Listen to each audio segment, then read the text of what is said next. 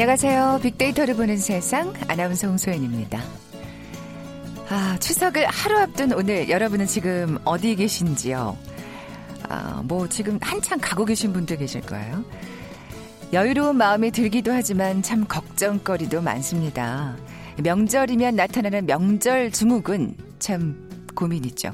예전엔 이 주부들만의 문제였다면 최근엔 남편, 취업 준비하는 2030 세대, 미혼의 3040 세대에서도 스트레스성 명절 증후군을 앓는 사람들이 늘고 있다고 하네요. 그래도 예방할 수 있다면 참 좋겠죠. 명절 증후군을 예방하기 위한 비법, 가족 간의 건강한 대화, 그리고 서로의 어려움을 인정하고 감사함을 표현하는 겁니다. 배려하는 게 정말 우선일 것 같아요. 또 틈틈이 휴식을 취하면서 흥미있는 주제로 수다를 떠는 것 또한 심리적 부담이나 압박감을 줄이는데 효과 만점이라고 합니다. 스트레스를 줄여줄 수 있는 이 배려, 이게 가장 좋은 방법일 텐데요. 지금 한창 가고 계신 분들, 이 고향 가는 길에는 옆차와 앞차를 생각하는 마음, 그리고 고향에 도착해서는 가족들을 배려하고 사랑하는 마음, 명절 준비하면서 미리미리 마음의 준비 또한 잊지 마셔야겠습니다. 실제로 여러분이 실감하는 명절 증후군은 어느 정도일까? 그리고 또 추석의 모습은 어떻게 변화하고 있는지 잠시 후 빅투더 퓨처 시간에 빅데이터를 보는 추석 살펴볼 거고요. 요즘은 명절에도 이 ICT를 활용한 신기술들이 우리 생활을 어, 편리하게 해주고 있죠. 글로벌 트렌드 따라잡기 시간에 자세히 만나봅니다. 자, 먼저 빅퀴즈 풀고 갈까요? 이것은 추석에 먹는 대표 음식 중의 하나입니다. 국인데요. 쇠고기는 먹기 좋은 크기로 납작납작 썰고 다시마와 이것을 넣어서 끓인 맑은 장국입니다. 이것 어, 당질, 인, 염분, 칼슘 등이 많이 함유되어 있어서 영양가가 높죠. 대접에다 이것을 알알이 떠서 담고 식성에 따라 후춧가루를 쳐서 먹게 되는데요. 뭐 1년에 한두 번 먹는 것 같아요. 예. 이걸 뭐라고 부를까요? 1번 콩나물국, 2번 토란국, 3번 전복 미역국, 4번 얼갈이 배추 된장국. 사실 저는 이, 구, 이 국을 별로 좋아하지 않는데 호불호가 좀 갈리는 음식인 것 같긴 합니다. 오늘 당첨되신 두 분께 커피와 도넛 모바일 쿠폰 드립니다. 정답 아시는 분들 휴대전화 문자 메시지 지역번호 없이 샵 9730, 샵 9730. 짧은 글은 50원, 긴 글은 100원의 정보 이용료가 부과됩니다.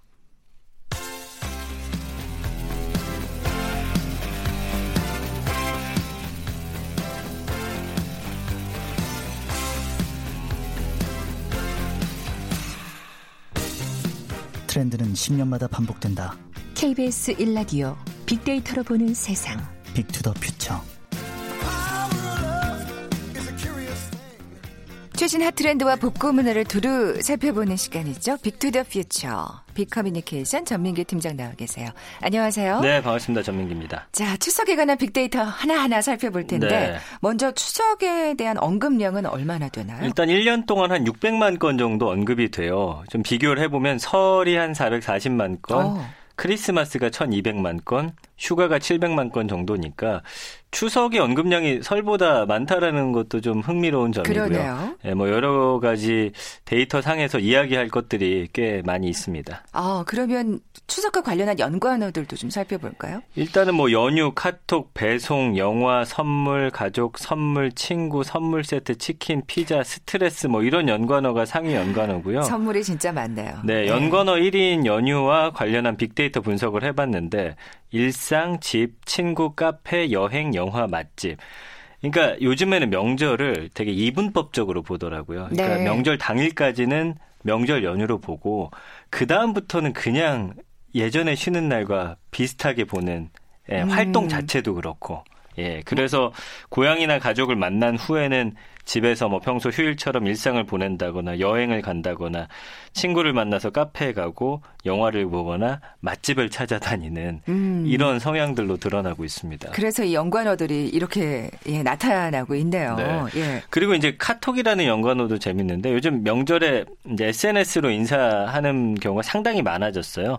뭐 귀찮다는 분들도 있고 인사를 해야 한다는 분들도 많은데 최근에는 이 사람에게 어 따로 보낸다라는 걸 표시하지 않는 한 단체 문자인 거는 보내지 말자 쪽으로 좀 그런 많이 것 같아요. 무게가 실리고 있고요. 정말 이렇게 이름이라도 좀 바꿔서 예. 예, 보내야 그렇습니다. 아 나한테 어, 뭔가 이렇게 정성을 들였구나 네, 네. 하는 생각들을 하시는 것 그런. 어떤 경향이 보이고 명절 음식은 이제 소량으로 하거나 아니면 이제 어 백화점 같은 데서 마트에서 사다 먹거나 그리고 그날만 이제 맛있게 먹고 집으로 돌아와서는 다른 연휴에는 피자나 치킨 이런 배달 음식을 먹는 가족들이 늘고 있다라는 게 예전과는 좀 달라진 점이에요. 그러니까요. 예전엔 사실 연휴 끝나고 단 일주일간은 명절 음식 계속 예, 재탕 삼탕 했지. 예, 전 지져서 먹고 뭐 찌개 끓여 먹고 비빔밥 해 먹고 예, 나물로. 근데 이제는 그런 문화는 조금 음, 줄어들고 있다 이렇게 보여집니다. 그러니까요. 치킨하고 피자가 또 연관어로 네. 예, 연관 검색으로 또 뜨는 걸 보니까 확실히 많이 달라졌다는 걸 느낄 수가 있습니다. 사실 그렇습니다. 그래서 그, 그 귀경길 같은 것도 보면 당일날 굉장히 많이 붐비잖아요. 당일이 제일 막히죠 요즘에. 네. 네. 이제 바로 어, 차례 지내고 올라와서 음, 뭐 그러니까 뭐 사실 뭐 벌초하러 가시는 경우도 있고 그러고 올라와서는 이제 그 다음부터는 네. 그러니까 연휴 같은 휴가 같은 개념으로 지금 보내고 계시는 걸 알 수가 있는데 그렇습니다. 아 역시 스트레스라는 단어를 빼놓을 수가 없습니다. 근데 예. 이제 재밌는 건 매해 이맘때 되면은 사실은 잔소리라든지 스트레스에 관한 그런 언론 보도가 상당히 많잖아요. 제가 아까 명절 증후군 얘기했잖아요. 예. 그럼에도 불구하고 재밌는 건 긍성 감정어 그 긍부정 비율이 50.8대 16.7로 긍정적 반응이 많다는 거예요. 그러니까 확실히 네. 저희 부모님도 그런데 이제는 뭐 며느리나 어, 손자 손녀 오면은 잔소리 안 하려고 노력하시는 아. 게 보이고 네, 네. 뭔가 좀 배려하려는 게 보이다 보니까 이제는 조금 변하고 있지 않나 저는 그렇게 빅데이터 상에서는 읽혀지고요. 음. 감성어도 보면 좋다, 즐겁다, 기대하다, 행복한, 풍성한, 최선 이런 단어들 보이고 부정 감성어는 고민과 스트레스가 가장 많습니다. 부담, 어려운, 걱정, 힘들다, 싫다 이런 단어로 많이 표현이 되고 있어서 어, 예전보다는 스트레스가 줄어든 게 아닌가, 뭐 이런 음. 예상을 해봅니다. 그리고 명절 스트레스 연관어 순위를 보면은 음식이 이제 1위더라고요. 네. 예전 같았으면은 잔소리나 뭐 가족 이런 단어가 훨씬 더 상위에 아, 있었을 텐데, 그렇군요. 그 다음이 선물, 시댁, 잔소리, 날씨, 휴가, 제사, 맛, 발송 이런 단어들로 표현이 되거든요. 음식이나 음식 맛에 대한 스트레스 아무래도 해가지고 가야 될 경우 아니면 시 부모님 앞에서 뭔가를 해야 될 경우 맛없을까봐 좀 고민하는 네. 며느리들이 있었고요. 선물이나 제사 또 잔소리에 대한 스트레스가 그 뒤를 이었고 발송이란 연관어도 보이는데 선물을 택배로 보내는 행동도 이제 명절에 받는 스트레스 중에 하나로 보여집니다. 또 워낙 그- 이럴 때 또 택배가 몰려서 굉장히 또 늦게 도착하고 뭐 이런 맞아요. 경우가 있어서 네. 또 그런 것도 걱정이 될 것 같긴 한데 어쨌든 이렇게 긍정어 비율이 높다는 건 사실 정말 좋은 일입니다. 그만큼 네. 뭔가 가족을 만난다는 거에 대한 기대감이 역시 크다는 걸 알 수가 있나요? 그거 예. 플러스 어 이, 이게 조금 약간은 씁쓸할 수 있는데 그 명절 연휴에 그 명절 지나고 나서 본인들이 즐긴 활동에 대한 또 약간 긍정 감성어도 있어요. 아, 그럼 뭐 사실 또 그런 식으로 또 스트레스가 풀리는 맞습니다, 거니까 맞습니다. 전또 네. 좋은 현상이라 봐, 봐요. 그렇게 이분법적으로 있어요. 나뉘는 게 꼭. 나쁜 거는 아닌 것 같고요. 자, 그러면 그 차례 역시 사실은 명절 스트레스 네. 원인이 될 텐데. 네. 예. 이거 이제 재밌는 조사가 나왔어요. 한 취업 포털이 성인 남녀 1000명을 대상으로 차례 제사에 대해서 조사를 했더니 남자는 16.7%가 어, 내가 세상을 떠난 후에 자손들이 자신의 제사를 지냈으면 좋겠다. 16.7%밖에 안 됐고요. 여성은 2.4%만 내 제사를 지냈으면 좋겠다라고 응답을 했어요. 어, 정말 여성 그러니까, 같은 경우엔 예. 근데 남자도 그렇죠. 이제는 자녀들한테 내 제사 지내거나 차례상 차리는 거 이런 어떤 음, 힘든 일들을 좀 물려주고 싶지 않다라는 네. 그런 마음들이 좀 많아진 것 같고요. 사후에 자신의 제사를 지낼 필요가 없다는 응답 비율도 남성 26.2%, 여성 33.9%. 그러니까 이런 어떤 노동 부담이 여성들에게 좀 크게 주어지다 보니까 아무래도 그렇죠. 우리 사회 아무래도. 관행이 좀 음. 영향을 미친 것으로 보이기도 합니다. 예. 네. 어, 빅데이터 상에서 또 그러면 가장 인기 있는 추석 선물은 뭘까요? 그래도 과일이 6,100여 건 언급돼서 가장 많이 언급됐고요. 그 다음이 한우, 홍삼, 스마트폰, 디저트, 돼지고기, 케이크, 상품권. 요새 이제 뜨고 있는 게 포도예요. 그 명품 포도 있거든요. 한 송이 엄청 비싼 거. 네. 어, 마카롱, 견과류, 꽃 이런 것들인데 재밌는 건 디저트 케이크, 마카롱 이런 것들이 이제 선물로 등장을 했다라는 것이고요. 아, 어. 그 외에는 술, 화장품, 의류, 모바일 상품권, 기프티콘 이런 순으로 나타났습니다. 아, 기프티콘이요? 네. 모바일 상품권. 야, 이것도 정말 엄청난 변화네요. 변하죠. 예. 그러니까 최근 어떤 선물, 실물 선물 대신에 모바일 상품권을 명절 선물로 주는 게 또 하나의 트렌드가 되고 있습니다. 특히 2030 세대가 이끌었던 이 명절 모바일 상품권 시장이 최근에는 중장년층까지 가세하면서 관련 시장이 급속히 커지고 있고요. 아무래도 시간, 공간 제약 없이 바로 또 주고받을 수 있고 이러다 보니까 이 SNS 선물하기의 명절 판매량이 최근 3년간 어, 매해 40%씩 지금 성장하고 있고요. 아.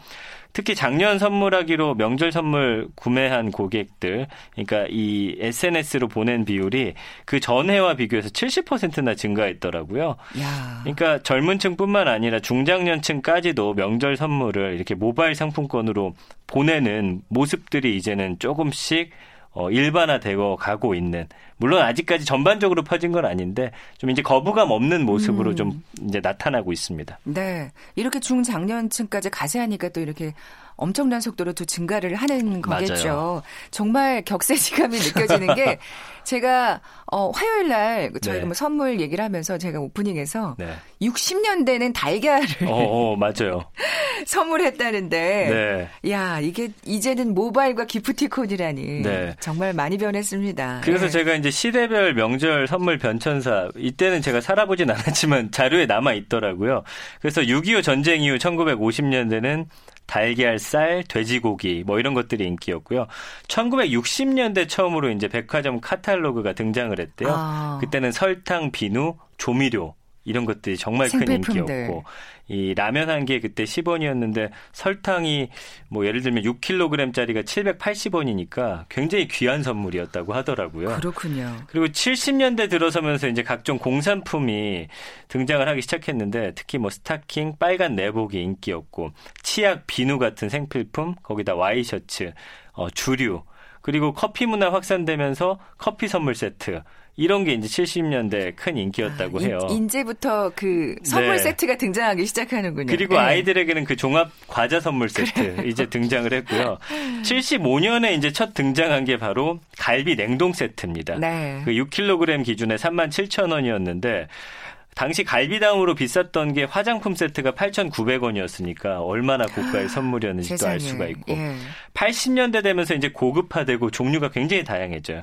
넥타이, 스카프, 지갑, 벨트 이런 것들이 많이 어, 뜨기 시작했고 신선식품 세트 역시 한우갈비는 이때도 인기였고 뭐 고급 과일 세트, 참치 세트, 인삼, 꿀, 영지버섯 저희도 이제 이런 거 주고받았던 맞아요. 기억이 많이 나더라고요. 아까 가장 인기 있는 그 선물이 과일이라고 하셨잖아요. 네. 이제 그때 그러니까 지금과 비슷한 선물들이 등장하네요. 맞아요. 80년대 이때 예. 바나나 이제 선물해 주면 되게 좋았었던 기억이 저도 나고. 그때는 바나나가 비쌌으니까. 맞아요, 맞아요. 네.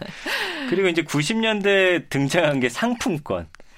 그래요. 야 이거는 아직까지도 정말 강세인 네. 선물이죠. 이 획기적이었죠 그때. 네. 그리고 2000년대 들어서면서 약간 웰빙이 또 화두였잖아요. 유기 농산물, 건강식품이 각광을 받았고 와인도 이제 인기 품목으로 자리 잡고요. 예. 네, 이때부터 이제 건강식품에 그 홍삼이 들어가기 시작했던 맞아요. 것 같아요. 예. 근데 이제 2009년부터는 와이셔츠하고 넥타이가 백화점 명절 선물 카탈로그에서 사라졌대요. 그러면서 또 세- 음. 세월의 변화를 느끼게 되는. 사실 요즘 젊은 세대들 이 셔츠하고 넥타이는 굉장히 그 본인의 취향이 중요한 거잖아요. 맞아요. 근데 90년대 생각해보면 아버지 선물로 셔츠랑 넥타이, 양말, 지갑, 벨트 이런 거 엄청 했죠. 들어왔었거든요. 근데 그게 굉장히 사실 그때는 뭔가 스타일과 색깔이 천편일률적이었어요. 맞아요, 맞아요. 그랬기 때문에 그 선물이 가능했던 건데 네. 요즘은 워낙 또 다양하다 보니까 사실 그때 화요일 날도 그런 얘기 했었거든요. 네. 선물을 어르신들도 사실 패션 자파로 굉장히 받고 싶어 하신대요. 어. 근데 사실상의 만족도가 높은 거는 그게 아니라는 거죠. 아, 그러네요. 아, 네. 그러니까 참 그게 함부로 할 굉장히 바꾸는 싶어 하시나 아. 함부로 할 선물은 아니구나. 네. 물론 젊은 세대들은 건강식품을 생각하고 있는데 그래서 정말 동상이몽이다 그런 음. 말씀을 드렸었는데 아, 또 여기서도 그게 나오네요. 네, 네. 예. 어, 아까 그 피자랑 네. 치킨이 네. 연관 검색어에 있었어요. 우리도 그러면 이번 토요일 일요일엔 그걸 먹게 되겠죠. 그런 분들이 많나 봐요. 이게 저 참 재밌는 점이어서 이제 네. 마지막에다 넣었는데 한 피자 업체가 최근 3년간의 명절 주문하고 배달 건수를 분석해 봤더니 지속적으로 증가하고 있다는 거예요. 아. 그래서 올해 설 같은 경우도 그 일 평균 배달 주문 건수가 전년 추석 대비 32.2%가 늘었고요. 지난해 추석 연휴 총 주문 건수도 어 15.9%나 이제 신장한 걸로 나타났었거든요. 그러니까 명절 기간에는 특히 이제 가성비 높은 세트 제품의 반응이 좋은데 치킨도 마찬가지고 아까 말씀드린 대로 그 명절 동안 고생했잖아요. 집에 돌아와서는 이제 음식 하지 말고 우리 음. 시켜 먹자. 맛있는 거 그냥 시켜 먹자. 명절 음식은 쳐다보기 싫을 수도 있어요. 예, 이런 문화가 조금씩 자리 잡고 있는 게 아닌가 싶어서 좀 재밌는 변화였습니다. 아, 설 선물 세트도 격세지감이 느껴지지만 참 검색어에 피자와 치킨이 오를 줄이야 추석 검색어에. 그렇죠. 예. 정말 놀라운 변화라는 생각이 듭니다. 맞습니다. 내년 추석에 방송을 하게 되면 또 어떤 새로운 검색어가 등장할지 또 그러게요. 예, 기대가 되네요. 빅투더 퓨처 빅커뮤니케이션 전민기 팀장과 함께 했습니다. 고맙습니다. 감사합니다.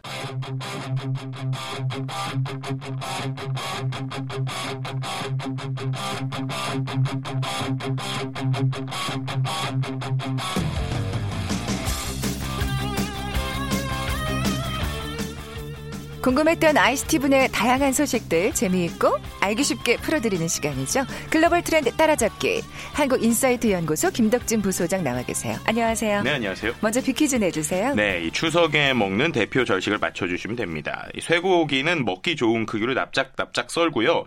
다시마와 이것을 넣어서 끓인 맑은 장국인데요. 이것은 뭐 당질, 인, 염분, 칼슘 등이 많이 함유돼 있어서 영양가가 높죠. 뭐 대접에다 이것을 다- 떠 담고 식성에 따라 서 후춧가루를 쳐서 먹는데요. 저는 개인적으로 어렸을 때 이게 조금 끈적끈적해가지고 어, 느끼 좀 네, 느끼하죠. 그랬는데 그래도 좀 먹다 보니까는 맛있었는데 아 이게 추석 음식이었구나라는 걸 나중에 좀 알게 됐었던 것 같아요. 네, 할머니가 해주셨다고 네. 아까 살짝 얘기하셨는데. 그래서 네, 한번 그래서 보기를 좀 드리면요. 이것을 알알이 다 먹고 식성에 따라 후춧가루를 쳐먹는데 1번은 콩나물국, 2번은 토란국, 3번은 전복 미역국, 4번은 얼갈이 배추 된장국입니다. 네, 알알이라는 부사어에 좀 네. 집중하시면 될 것 같아요. 근데 진짜 요즘은 잘 안 끓여 드시는 네. 것 같기도 하고 지금 그렇죠. 말씀하신 대로 할머니들께서 잘 끓여 주셨었는데. 그러니까요. 할머니가 살아계셨을 때 많이 아, 끓여주셨는데 그러니까. 아, 저 할머니 생각도 나고 어쨌든 그러네요. 추석 때 말고는 잘 보기 힘든 음식인 것 같기는 해요. 저희 저기 회사에서 한 네. 번씩 명절 때 나와요. 그러시군요. 그때 오세요. 자, 정답 아시는 분들 저희 빅데이터로 보는 세상에 지금 바로 문자 보내주십시오. 휴대전화 문자 메시지 지역번호 없이 샵 9730, 샵 9730입니다. 짧은 글은 50원, 긴 글은 100원의 정보 이용료가 부과됩니다. 자, 오늘은 추석과 ICT라는 주제로 얘기 나눠볼 텐데, 네. 음, 추석 명절 연휴를 편리하게 하는 ICT. 가장 먼저 떠오르는 게 역시 내비게이션이 네, 아닐까. 지금도 맞습니다. 한창 그 내비게이션을 아. 이용하면서 내려가시는 분들 계시거든요. 아마 지금 가장 막히는 시간대에 지금 엄청나게 고생하시는 분들 좀 많으실 것 같은데 이 어떻게 보면 이번이 5G 시대라고 이제 얘기하잖아요. 네. 5G 시대 첫 추석이다 보니까는 특히나 이제 통신사들이 딴 때보다 신경을 많이 쓰는 것 같아요.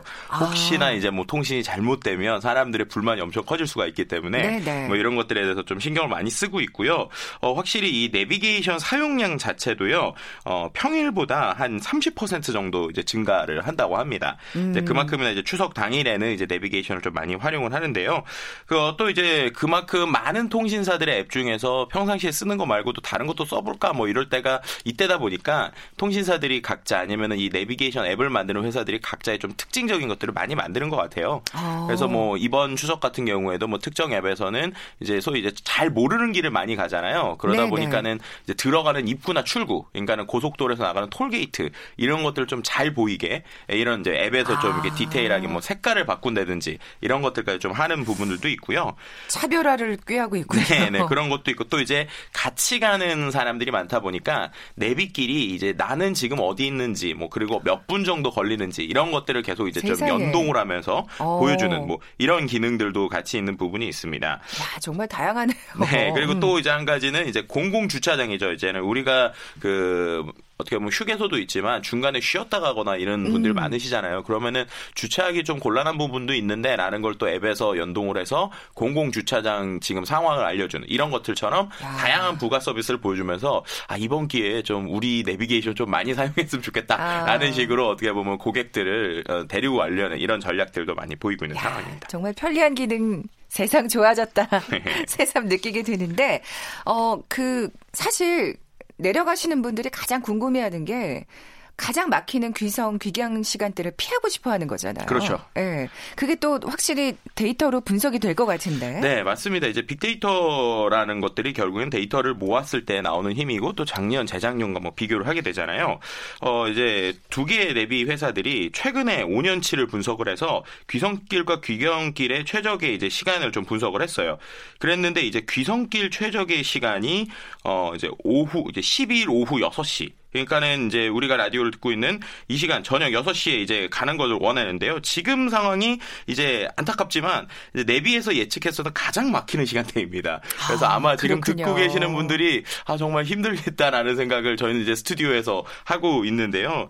어, 실제 그러면 제일 막히는 시간과 뚫리는 시간들을 분석을 했을 때 서울 부산 구간을 이제 12일 오후 8시에 출발했을 경우 4시간 50분이 소요가 되고 서울 광주 구간은 오후 7시 출발 시에 3시간 55분, 서울 대전 구간은 오후 8시 출발 시 2시간 5분이 걸릴 것으로 예상을 하는데요. 바로 그러니까 추석 네. 전날 직전에 출발하는 네, 겨- 네. 경우인 거죠. 네, 예. 그런 것들이 있고요. 그리고 귀경길 같은 경우는 올해는 이제 연휴가 짧다 보니까 귀경길 서두르시는 경향들이 좀 많은 것 같, 이제 많은 것으로 예측이 네. 되고 있습니다.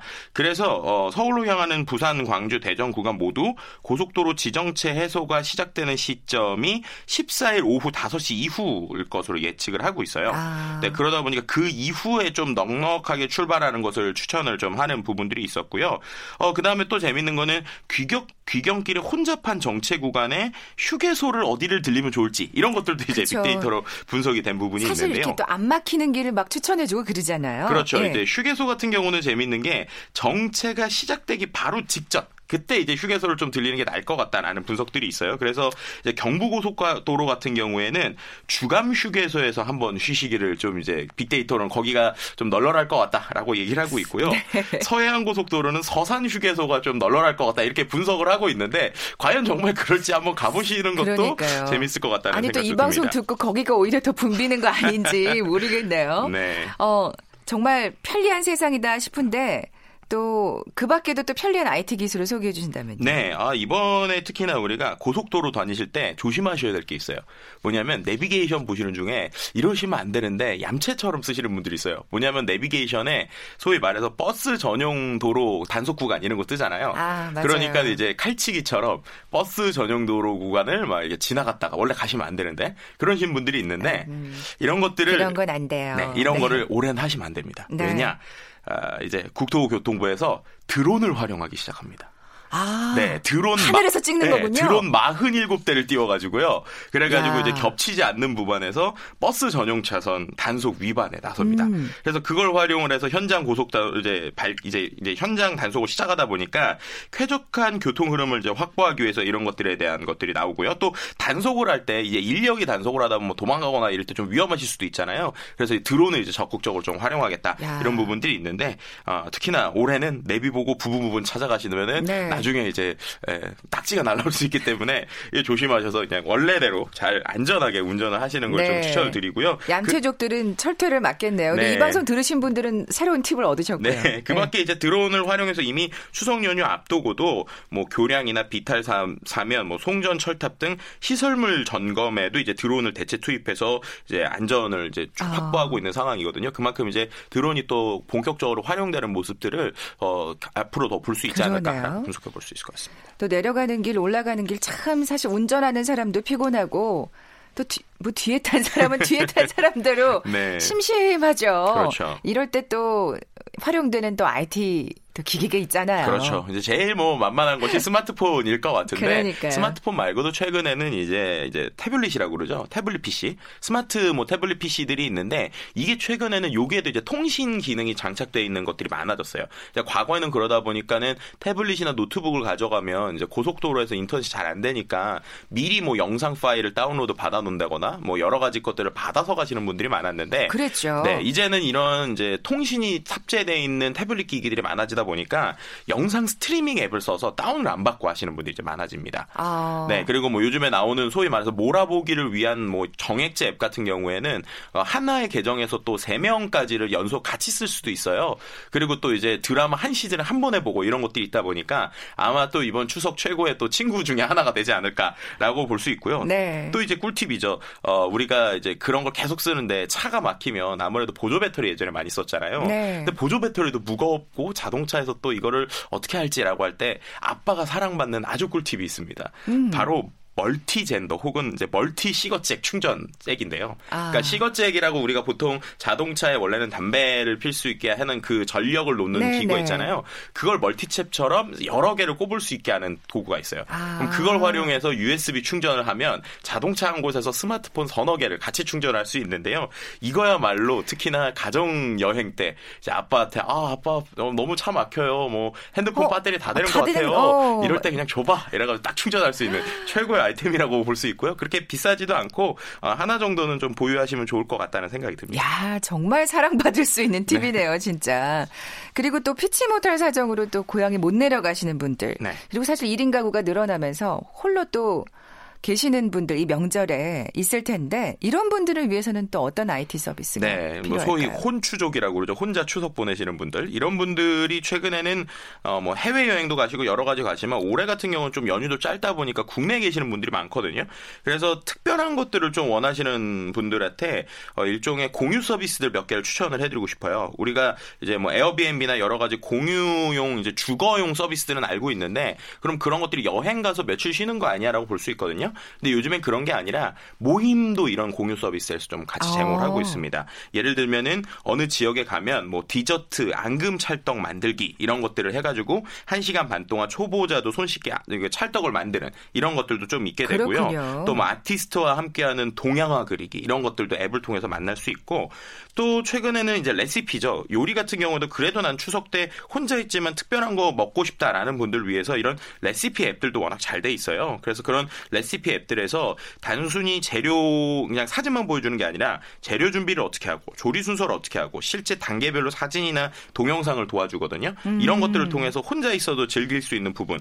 또 마지막으로 어, 여행 갔을 때도 있지만은 우리가 지방에 가거나 아니면은 고향에 가면 고향에서 특히 아이들은 하루 이제 있다가 2, 3일부터 아 뭐하지 심심하지 이런 친구들 있잖아요. 근데 요즘에는 이런 지역의 앱을 이제 지역의 핫플레이스를 알려주는 앱들도 있습니다. 어. 그러니까 옛날처럼 특별한 여행지가 아니라 동네에서 원래 이건 일상 데이트 앱이긴 해요. 일상 데이트 앱인데 그걸 반대로 활용을 하면 이제 우리가 처음 가는 지역에서 하루 이틀 놀 수 있는 코스들을 그러네요. 이런 앱을 통해서도 이제 만들어주는 이런 다양한 앱들을 볼수 네. 있는 부분이 있습니다. 명절을 외롭지 않게 보내는데도 네. 참이 IT 기기가 유용하게 쓰입니다. 아까 그 명절 선물로 요즘에는 정말 그 모바일 상품권이나 기프티콘 네. 문자가 진짜 많이 예, 사용된다는 얘기 그렇죠. 말씀을 드렸는데 사실 이래 가지고 또 약간의 문제가 또 이- 일어나는 경우도 있잖아요. 그렇죠. 이제 음. 소위 말하는 스미싱, 그러니까 SMS랑 문자를 합하는 건데 스미싱에 대한 사기가 대한 주의가 계속 나오고 있죠. 뭐 이런 문자 많이 받아보셨을 거예요. 배송이 오류 잘못됐다. 뭐 추석 명절 잘못 왔다. 뭐 아니면 상품권 보내주립니다라고 하는데 이게 인터넷 주소와 같이 오거든요. 근데 인터넷 주소가 잘못돼서 이걸 통해서 개인 정보를 탈취하는 스미싱 피해가 또 커지고 있어요. 조심하셔야겠어요. 네, 이런 부분이 지난 해 대비 21.5% 정도 증가하고 있는데 피해를 안 당하기 위해서는 일단은 잘 모르는 인터넷 주소는 클릭하시면 안 되고요. 절대. 그리고 앱이 함부로 설치되지 않도록 이제, 이제 내가 정확하게 아는 앱만 설치하시고 또 하나 혹시나 의심되는 게 있다 그러면 국번 없이 118번으로 전화를 하시면 네. 이와 관련된 무료 상담 받으실 수 있습니다. 네, 피해 없는 명절 연휴 보내셨으면 좋겠습니다. 한국인사이트 연구소 김덕진 부소장과 함께했습니다. 고맙습니다. 네, 감사합니다. 어, 오늘 비퀴즈 정답은 이번 토랑국이었죠. 당첨자는 홈페이지를 통해 확인하시기 바랍니다. 명절 연휴 잘 보내시고요. 저는 월요일에 다시 오겠습니다. 고맙습니다.